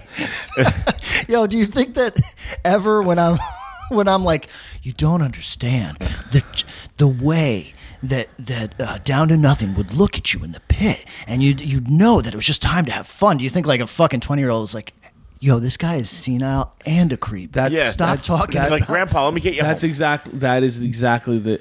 Okay, Grandma, let's get you home. Yes. Meme. That's Yeah. literally the meme. It's literally the meme. What's what's what, what's the fella's name? Dave Wood. Is that right? Yeah. Wood. Shout Stop out to talking Wood. about Dave Wood's. Yeah, fucking we get it, jawline. bro. Like, holy shit! Why don't you just fucking marry the guy? Like, yeah. All right, everybody. Thank you, Wilson. Peace. What's up, Axe to Grind crew? This is Jesse in Bayonne, giving you a pit report for the four shows I went to in March. End at St. Vitus, uh, Dead Guy and Hot Water Music, two different shows at Crossroads in Garwood, New Jersey, and then the Glassjaw show at Union Transfer in Philly. March 4th, St. Vitus in Brooklyn was End, Portrayal of Guilt, Yashira, and Wake. I missed Yashira and Wake. Portrayal of Guilt, really like what I've heard on record. Was not feeling the live show. I don't know if it was me or whatever. Just people were into it. I just wasn't. And leveled the place. This was the first night of the tour. They were very excited to be out on tour for the first time since COVID hit. They've only done a few dates here and there since. They kept talking about how they were excited to finally get out on the road for real and has been talked about on the podcast a decent amount. Not sure if everybody knows. It's somewhat of a super group. Will Putney put this group together. Uh, Will Putney is on guitar. Brendan Murphy from Counterparts sings. Gregory Thomas from Shai Hulud is on guitar. Jay Pepito from Reign Supreme on bass. And now Billy Rymer from Dillinger is their drummer. It's extremely chaotic, aggressive, in your face, metalcore. This was my favorite album of 2020, Splinters from an Ever Changing Face. People were super amped, huge mosh pit, just total chaos from wall to wall. There was nowhere to hide inside that room in St. Vitus. It was a war zone in there in the best possible way. Next night, Saturday, March 5th, was Dead Guy, School Drugs, and Honey at Crossroads in Garwood, New Jersey. Got there too late for Honey saw school drugs. They sounded good. They were super into it. Crowd reaction was a bit muted, as you can expect. They're a younger band. The crowd at a Dead Guy reunion show is obviously much older. People just didn't really know them that well. They were excited to be opening for Dead Guy. They had some really nice things to say about being put on this show. And, um, you know, shore style. That's what they sounded like. That's what they are. So if you know that, that's school drugs. Dead Guy obviously got a huge reaction. People were so excited to finally see this band. I, and I'm sure many people there, never got to see them back in the day. So there were tons of sing alongs, tons of crowd participation, a lot of old guy mosh going on. Um, everyone smiles across the board. Just a great show. They're clearly going to keep playing shows in the area. They talked about putting out some new material soon. Look forward, I guess, to more from Dead Guy coming up. Then I saw Glassjaw and Incendiary at the Philly show March 21st. It was at Union Transfer, great venue in Philly. You know, more of a traditional concert venue. Show was close to sold out. Uh, this was one of the shows where Glassjaw did both records in one night. Everything you want to know about Silence and Worship and Tribute in one night. It seems like the show that Tom described at Starland might have been an outlier because this show definitely moved much faster. I'm assuming maybe because it was a Monday night, but the intermission in between the two records uh, was only maybe about 10 to 15 minutes. They were done in under two hours total with both records in full. Band sounded great. Just like Tom said, Worship and Tribute got a bigger reaction than the Silence material. Daryl's voice was on and he was into it. If you're a big Glassjaw fan, you know that Daryl can be very hit or miss depending on the night. He was definitely locked in. As Tom said, he didn't really take any lyrics off, which is surprising because I've seen him just skip entire parts of songs of all their material, not just the older stuff, many times through the years and his voice sounded really good. He nailed all of the big screams uh, throughout the night. It was impressive. Incendiary got a pretty good reaction considering it was a Monday night in Philly opening for Glassjaw. There were a decent amount of people moshing, decent amount of people up front that knew the material and were singing along. They sounded great, and the new song was really good, very heavy. I'm excited to hear the rest of the new stuff. Then I saw Hot Water Music strike anywhere and be well at Crossroads again on March 26th. Unfortunately, I got there too late again and I missed Be Well, which is a shame because I really wanted to check them out. I like the stuff I've heard so far. Strike Anywhere isn't my thing, but they got a great reaction from the crowd, tons of sing alongs. They sounded really good, and they're definitely a good band to open for Hot Water Music. Then Hot Water Music came on. This is one of my favorite bands. I've seen them a million times. They sounded great. The crowd was super into them but it was a weird crowd. Every time I see Hot Water Music, I feel like it's less and less people that go to shows regularly, and it's a lot more old beer dudes that are just this is their big night out for the month. You know what I mean? Uh, a lot of guys push moshing up front with a beer in their hand, and I get it. This is a part of the culture of that band, but it's just it's not for me. They were good, but they don't play much of the old material anymore. So if you're a longtime fan of Hot Water Music and you're looking for a lot of that stuff from the 90s and early 2000s, you're not going to really get it anymore live. The only big old song that they played is Turnstile, which is a go to. They always play Turnstile. Still a good night, sold out show. The new Chris that replaced the old Chris as the permanent touring member. I noticed he took on more of the vocal duties this time than the last time I saw Hot Water Music in Brooklyn like three years ago. And yeah, that's the uh, pit report for the four shows I went to in March. Take care. Friends, Liam here from Cinepunks.com. I've got another pit report for you. Uh, I apologize in advance if the sound quality of this one is uh, less than my prior ones, but that's because I'm on location in Philadelphia, PA. I'm on vacation, uh, seeing some family, seeing some friends, doing doing the whole vacay thing. Uh, while I'm here, I check out a show, uh, 433 4333 Collective uh, booked a show at the Ukie Club last night in Philadelphia. Bib, Tempter, Chemical Fix, Gel, Alien Birth. Uh, it was cool. It was a fun time. I'm going to give you the quick rundown right now. Uh, the official date of that, by the way, was March 28th. Today is March 29th. I'm recording the next day. Uh, sure, uh, Alien Birth. Never heard of that band. I don't know if they're new. They didn't look young, but they didn't look necessarily old either. Uh, very much a early punk uh, band, sounding band, like very early '80s punk with some hardcore influence. Uh, pretty good, kind of ripping. I will say uh, the songs were a little long. Both the songs and the set were a little long for my taste. Uh, that doesn't, you know, that probably works for some people. For me, what I like about that style of punk uh, is often the shorter songs, and these were not shorter songs. So, apologies to you, Alien Birth, but that's not my vibe. Uh, up next was Gel. I've never gotten to see Gel. I've been a fan for a while. Ordered some merch from them during the pandemic. I like that band.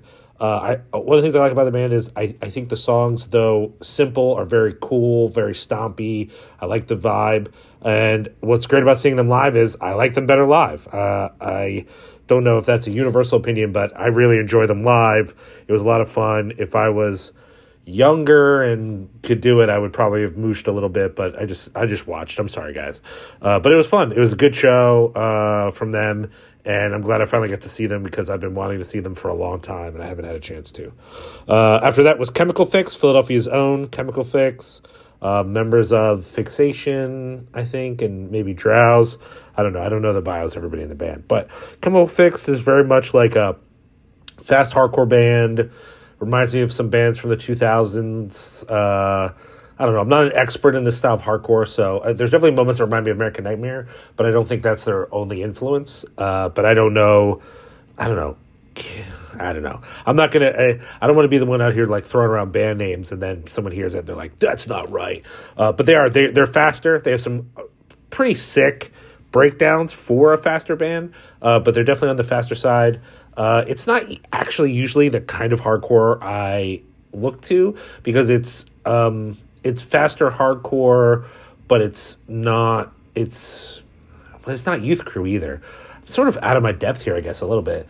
Um, it's not punk, is what I was going to say. Anyways, it's fun. It, they're a good band. I really like them live, um, and it, I like them enough live that I want to listen more carefully to the record. I guess that's what I'm trying to say. Is that I didn't dislike the record, but I wasn't in love with it. And then seeing them live, I was just really impressed. I, I guess that's what I'm trying to get at is that they were really impressive live, and now I'm like maybe I am a fan. Maybe I need to get on. I really like Fixation, and I don't think those two bands are that different.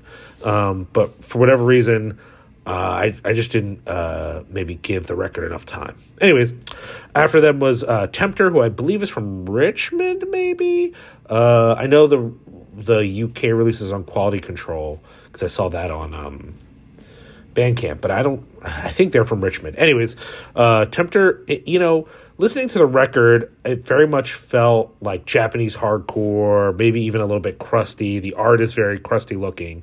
Seeing them live, though, it feels a little bit more like a crossover band.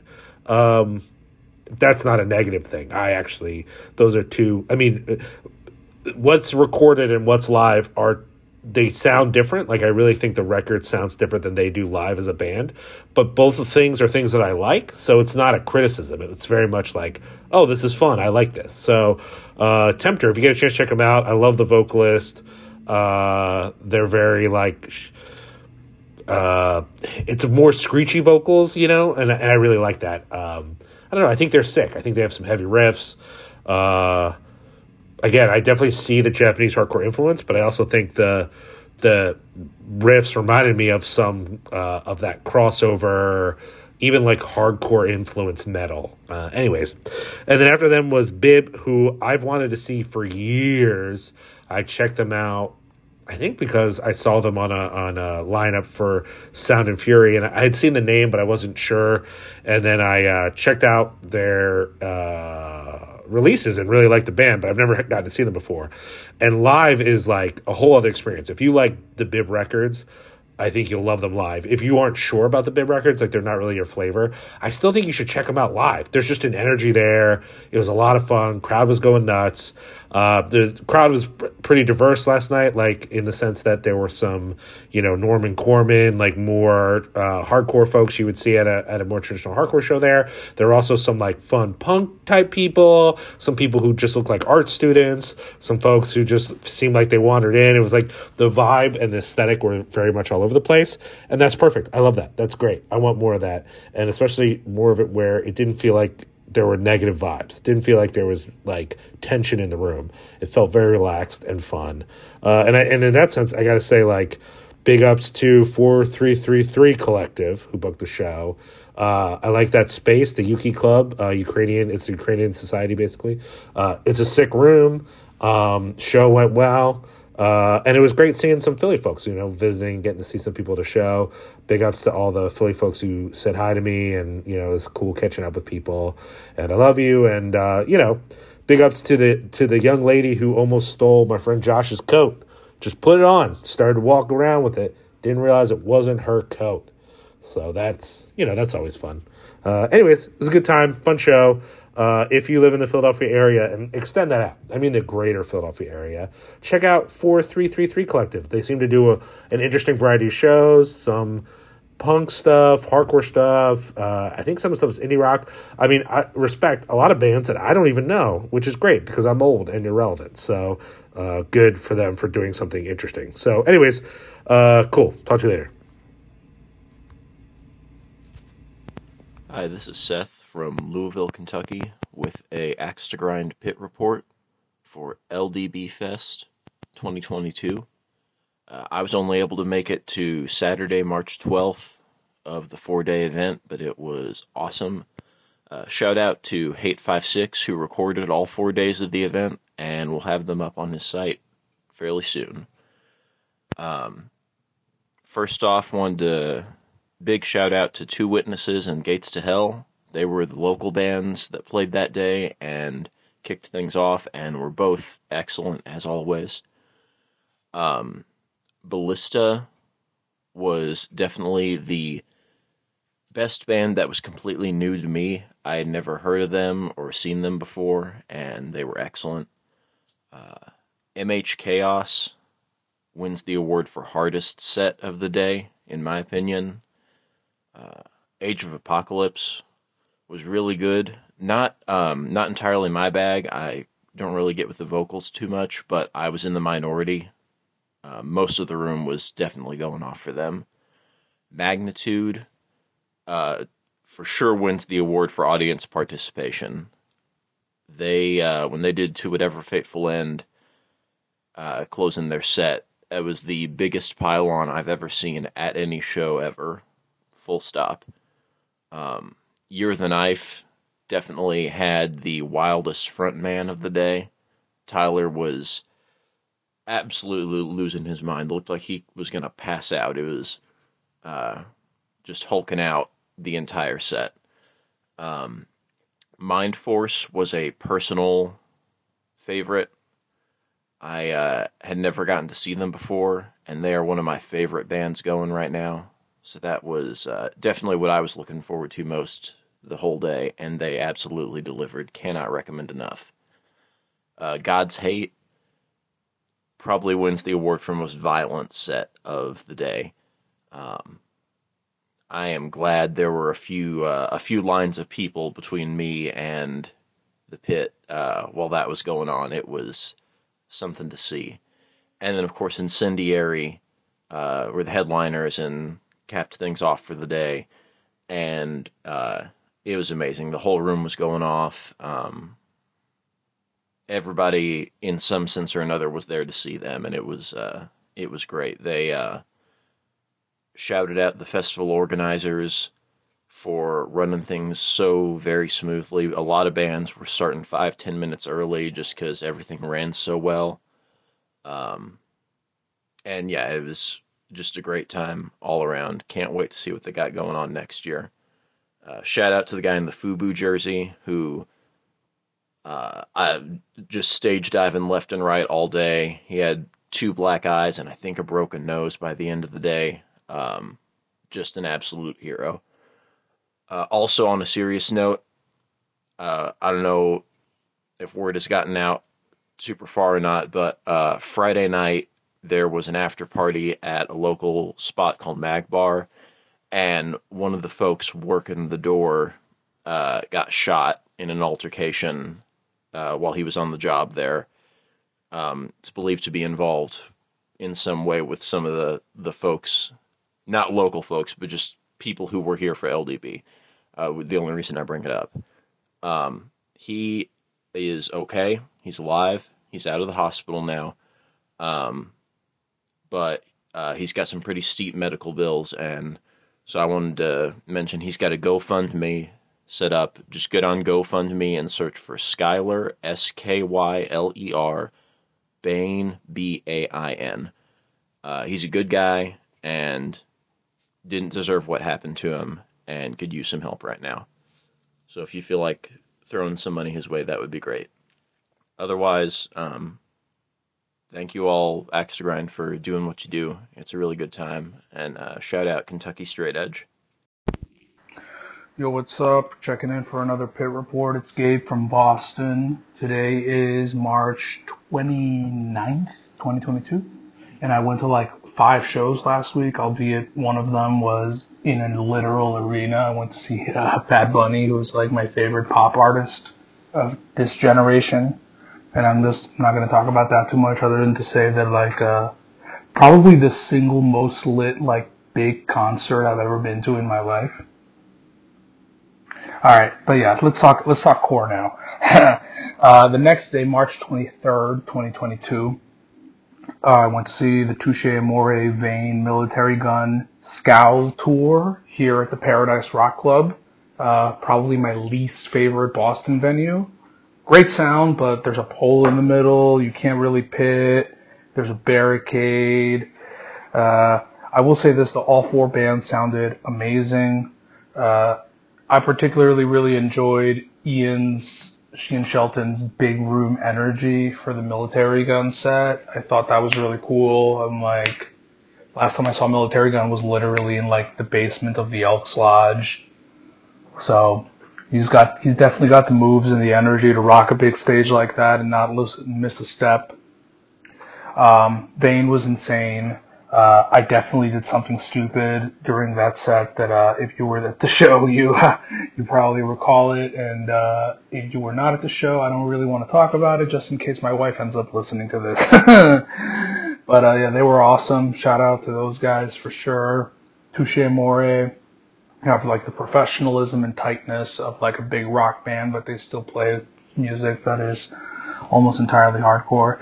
The best part of their set was the encore where we literally uh, summoned them forth, not by chanting encore, but by doing the hand claps at the beginning of that one song, just literally going over and over until they came out and actually did the song. It was awesome. Uh, the next night I did double duty, so Drug Church and One Step Closer were playing at Sonia, which is um, a big club that's right next in the Middle East building in Central Square. Um, and at the Middle East upstairs, which is obviously right next door because they're in the same building, was a death metal show with some bands I really wanted to see. So I really wanted to see Outer Heaven, Pennsylvania death metal band that was playing uh, the, the the death metal show, obviously. And were playing second, so I was like, all right, I'm gonna see if I can time it, right? So I went there and I went to see the death metal show first. I went to see Outer Heaven. Uh, there was a local opener called Wretched Inferno. I have to give a big shout out to those kids because they're they're legit kids for starters. They're like literally 17, 18 years old. Insanely tight, insanely heavy. Um, I think about the kind of bands that I was even thinking of doing when I was that age, and none of them were even close to being on that level. So really major shout out to them. I think I told them that not only are they cooler than I was at their age, they are probably cooler than I am now.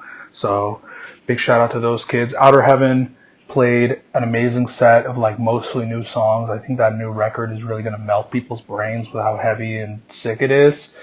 Um, all the songs went over big. A lot of people had banging, moshing, um, good energy.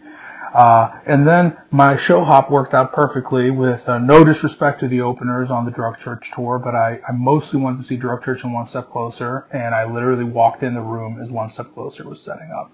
So that worked out really well for me. Apologies to Soulblind and Lurk, who I will hopefully catch some other time. But you know, sometimes uh, my long hair tendencies come out, even though I haven't had long hair since I was 19 years old. uh, one step closer, definitely played a six set. Uh, a lot of stage dives, a lot of pitting. Uh, Drug Church really owned the show, though. You could tell it was their show. I have to give a shout out to Pat for shouting me out because I literally started off the stage diving when they played their first song, and I just kept diving over and over and over until I like kind of hurt my leg, and then I had to stop. But at that point, everybody else got the memo, and the set was totally lit. People just diving left and right.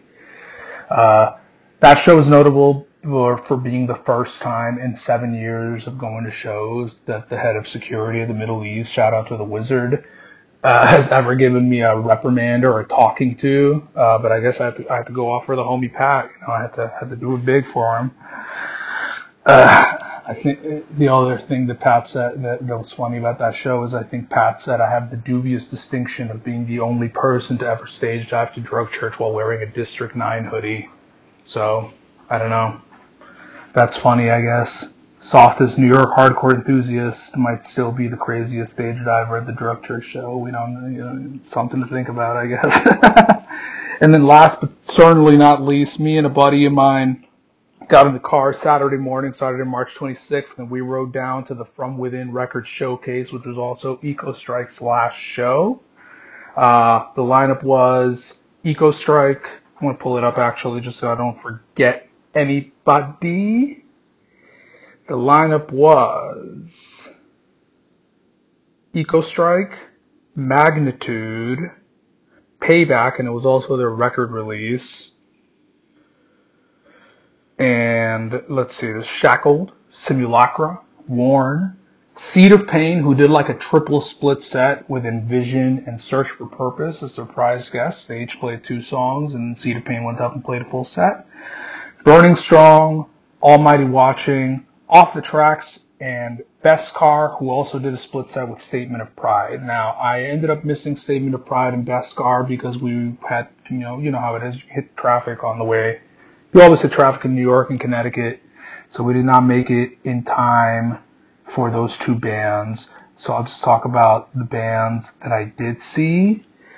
Uh, Off the Tracks was the first band I caught fast, kind of kind of heavy, very hard, hardcore. Uh, covered Killing Time to close out the show, to close out the set. That was awesome.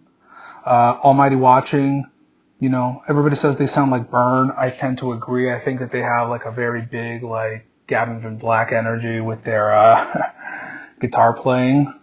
So I think they're sick. Burning Strong is like melodic hardcore, but a bit on the heavier side than a lot of the other bands doing melodic hardcore, so you can like still mosh to them. It's pretty sick. Uh, Envision was a fun surprise. I really liked that band. Uh, Search for Purpose was also a fun surprise. Uh, Seed of Pain was the set I was most excited for, and I think it showed because I got somewhat injured during their set. I sliced my hand open on the monitor grill, and I also got a bloody lip towards the end, and my lip is actually still swollen a couple of days later, so hope there's nothing wrong there. Probably not. But uh, yeah, Seed of Pain was awesome. They sounded amazing. They opened with the Integrity cover, Judgment Day, and uh, they were the only band all day to get an encore request because they didn't play Hardcore Pride, and as they were breaking down the set afterwards, people kept yelling for them to play Hardcore Pride so then they played Hardcore Pride, and people lost their minds, including myself. Uh, I was bleeding actively for like the majority of the Seed of Pain set, and I still kept pitting before I saw medical attention. That's Hardcore Pride right there, slash stupidity. So there's that. Unfortunately, that kind of sidelined me for the rest of the day because I had to get my hand uh, bandaged by uh, the triage man, Joe Hardcore MD. Uh, I still watched all the other sets. I just kind of had to rein it in because I did not want to get further injured and potentially have to actually go to a hospital if I like tore my hand, cut a little bit open more, or get an infection. So I watched Warren from the back. They sounded great. I've always enjoyed that band. I think that they they do something that's pretty unique, and the fact that they are, have such heavy heavy parts while still sounding like a fast punk band the rest of the time. Simulacra opened with a cover of Time Ends by Marauder, and they actually played the whole song, which major props to them because a lot of bands only cover the intro, and it was probably the sickest Marauder cover I've ever seen in my life. Uh, their other songs, including their new songs, also popped off real, real big, and uh, I, I love that band. I think that they're so sick. Shout out to their guitarist Xavier, who I always talk to on Instagram, and uh, his rap project X Kubrick, which he does the beats and the rhymes for. It is insanely sick. Um, Shackled. Shackled is another band I watched from the back. I've seen them before, actually, in a really small room in Boston, and I gotta say, seeing them on their home turf was really sick. Uh, close to their home turf, they're from their New Jersey band. Um, they definitely play like that hard, heavy sound. I, I, I think that uh, it's interesting that Greg from the Mongoloids did guest vocals for them during their set because I think they have a little bit of Mongoloids in their sound, in their DNA, as a lot of Jersey bands do. Payback, what can I say? I've wanted to see Payback for a long time. I've been a fan of theirs from the jump. A lot of people that I know do not like Payback. I think that, you know, all, no disrespect to anybody, but I think that if you don't like this band, you just maybe don't like fun because their energy is just so much fun. A lot of big sing-alongs, a lot of fun pit parts, you know. They have a good stage presence, which I think is something that goes, um, goes a long way in hardcore. And just like I said, the songs are just fun to like bounce around to. You bounce around and sing along to. Even if you don't know the words, you can just bounce around to them. They're, it's a good, it's a good band. I like them. I like Payback. Magnitude was the second to last band, and I hate to say it, I think they sold the show because they have been touring pretty heavily up until this point, and I think they're going to slow down now. But I think they have left their impact with all those tours because people went off for them in a big way, big, big way. I was watching from the front, but also off to the side. First time I've ever seen Magnitude, and I didn't pit or dive because of my uh, the big cut on my hand. So that was a bummer. But they sounded so good, and it was put such a smile on my face to see kids give them such a big reaction. Ecostrike came up and played a great last set. I really liked seeing the songs from the new LP that came out over the pandemic uh, live that was definitely a treat. Although I kind of wish that they had played that one song a better way.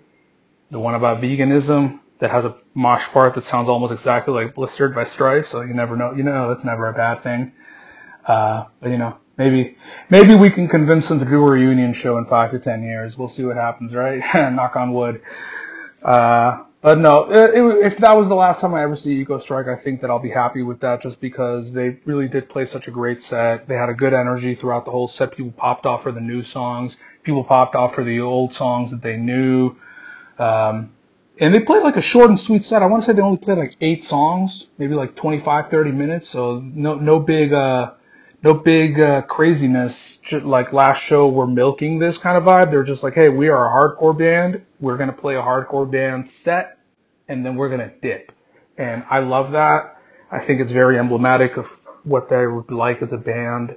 They were never about any flexing or stupidity or bullshit. They were just like, we are a vegan straight edge hardcore band. Take it or leave it. And uh, yeah, that was uh, that's pretty much it. I went to, like I said, I went to a lot of shows this last week and uh, that's the highlight reel. I apologize that this was lengthy, but I did just kind of do like a quadruple pit report. So, uh, yeah, thank you guys for listening, and catch you all later, hopefully.